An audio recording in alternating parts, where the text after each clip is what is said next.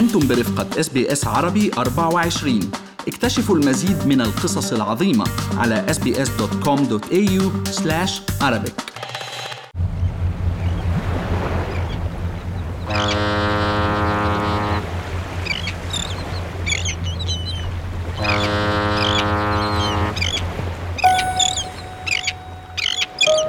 رجعت إلى أستراليا بسنة ال 91 من لبنان كان الوضع كثير سيء إن كان اقتصادي أو سياسي.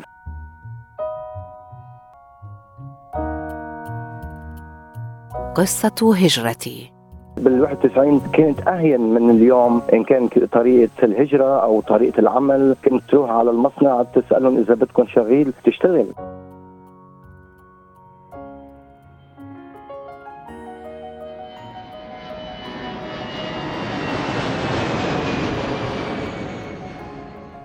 هاجر من لبنان متجها نحو استراليا بدأ حياته في سيدني لكن بيرث أعجبته فنقل عمله وعائلته هناك. أنا علاء التميمي وهذه قصة رئيس الجمعية العربية الأسترالية في بيرث المهاجر اللبناني الأسترالي. سليم يوسف. إلى أستراليا بسنة ال 91 من لبنان.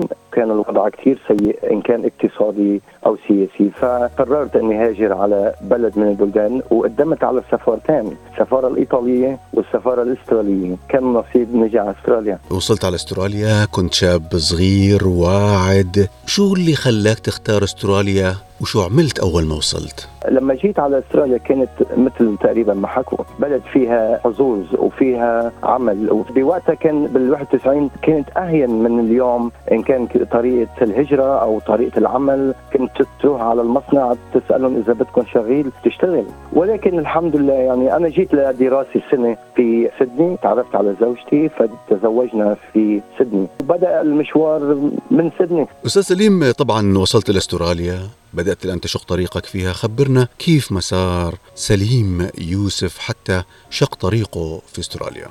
هجرة صعبة جدا خاصة أول مرة بتخرج من بلد أنت خلقان وربيان وأصحابك وأهلك فيها. لما أتيت على أستراليا بال 91 حقيقة كان في أيام يعني يكون فيها حزين جدا بعيد عن بلدي وأصحابي وأهلي. قررت أني بنفس الوقت أول أيام أني قدم طلبات لأهلي في لبنان الوالد والوالدة والأخوة عندي أخين. فالحمد لله كانت الهجرة كثير كثير هينة.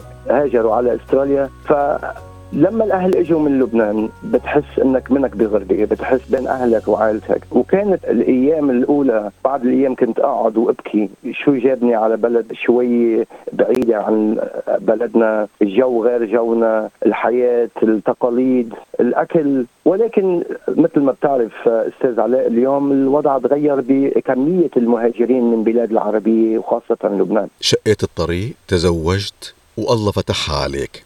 من حلاوة أيامك الحلوة قررت تفتح محل حلويات عام 1993 خبرنا عن هالتجربة. أول شيء كنت اشتغلت بمصنع بوندز للملابس الداخلية خياطة وغيره. كنت اشتغل على machine كبيرة. بما إنه نحن الوالد وجدي الله يرحمهم كان عندهم محلات في لبنان حلويات. فقررت أفتح محل حلويات في لكمبا إذا بتصدق ما كان معي إلا يمكن شي 1500 دولار بهذاك الوقت. كان معي بعض ال credit cards ففتحت المحل على نية إن من الله التوفيق إنه بيمشي الحال وبلشت كانت فترة رائعة جدا. أول سنة كنت غير متوقع الناس اللي إجت وصارت تعودت على المحل. ونحن معروفين في لبنان يعني الوالد الله يرحمه كان معروف بحلوياته والطريقة والنظافة اللي اللي موجودة عندنا وعندنا كان أنواع معينة ما كان حدا يعملها بسدني بهداك الوقت ب 93 وهي الكربوج معمول الصغير اللي بقلبه تمر بيقولوا له معمول الشامي. وعدة حلويات كانت غير موجودة هناك وانطلقنا انطلاق كثير كثير قوي.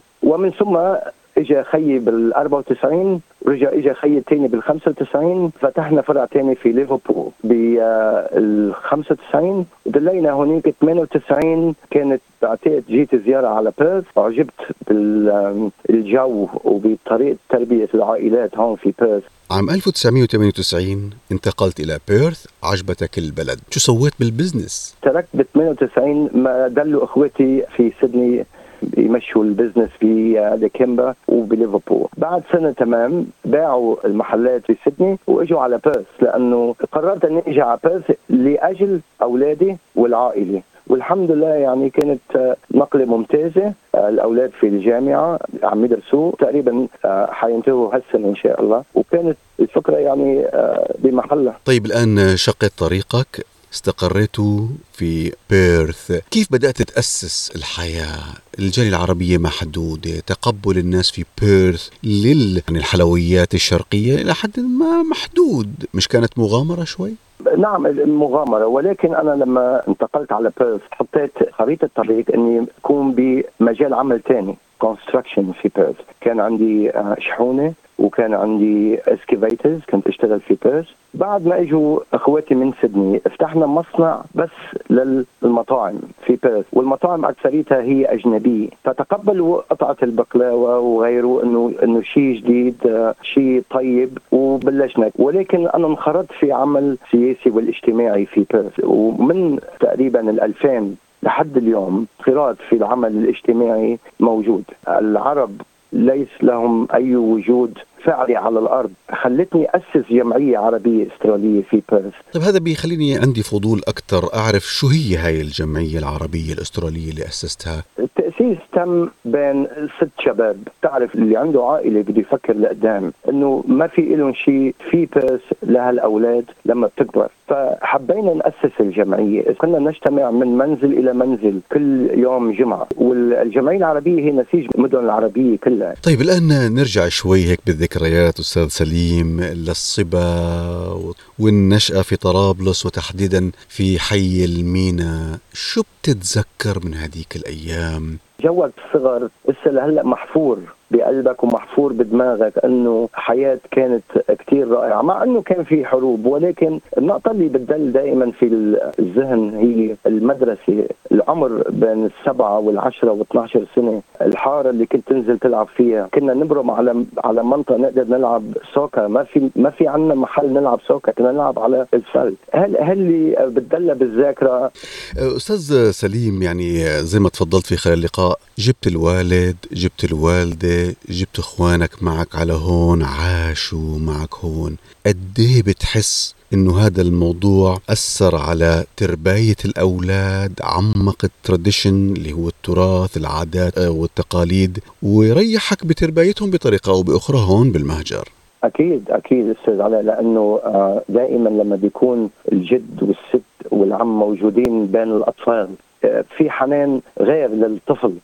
كثير يعني أنا أطفالي الحمد لله يعني متعلقين جدا بالست والجد والله يرحمه بي مات من توفى من خمس سنين ولكن الوالدة ما زالت على قيد الحياة ولهلأ يعني أي شيء بدهم بيروحوا لعند ستهم. وأكيد ستهم بتعطيهم التقاليد والقصص القديمة اللي موجودة عندها واللي واللي عاشتها. عودة لنقلتك أو خلينا نحكي العيشة بين سيدني وبيرث شو الفرق من خلال تجربتك بين سيدني وبيرث. يعني إن شاء الله ما حدا يتضايق مني أنا بس أنا لما جيت على لكيمبا كنت عايش بكوندا بارك. أنا استغربت في بعض الناس صار لهم 40 سنة في أستراليا ما بيقدروا يحكوا كلمة إنجليزي. قررت بيني وبين نفسي إنه أنا جاي من لبنان على ليتل لبنان يعني على لبنان صغير اللي هي Haldon Street Lakemba انت جاي على بلد غربي جاي لتشوف النسيج الأسترالي الحياة فقررت لما جيت على بيرث دائما اللغة هي أساس أي شيء. حاولت كثير بجدية يعني انظر حولي.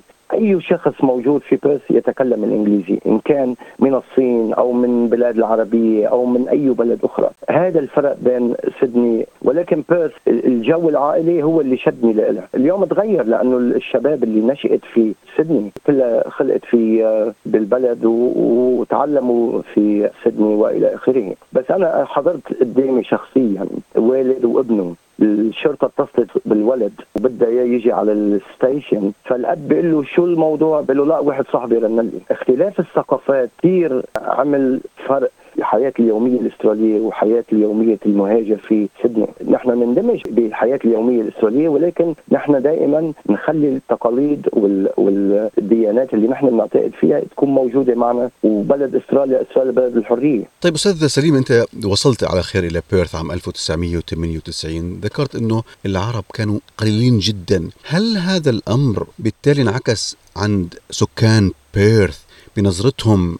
حسيت في عدم ترحيب أو نظرات فضولية شوي؟ الشعب الأسترالي بطبعه طيب ولكن أنت كيف بتعكس المرئيه هن بياخذوها منك تعاملهم معي أول ما وصلت على بيرث كان من أروع المعاملات. أنا شخصيا ماني خلقان بالبلد وما بعرف حدا. لما جيت على بيرث وتعاملت مع جمعيات مدنية في بيرث الكل بيمد إيده لك نتكلم الآن عن يعني الجيل الثالث من أبناء العرب. حضرتك الآن يعني بسم الله ما شاء الله عندك ثلاث بنات وعندك الآن أيضا ثلاثة أحفاد. خبرنا عن سليم يوسف الجد. كيف عم تتعامل مع يعني هاي التجربة الجديدة؟ أحلى شيء بالدنيا يكون في أحفاد. لما بتشوفهم بتنسى الدنيا وبتنسى مشاغلها وبتنسى أي شيء يعني مزينين حياتي في كل الأمور. واللي عملته في الجمعية العربية يعني بفرجيك إنه الجيل الأول والثاني والثالث والرابع حيستفاد من هالموضوع هذا.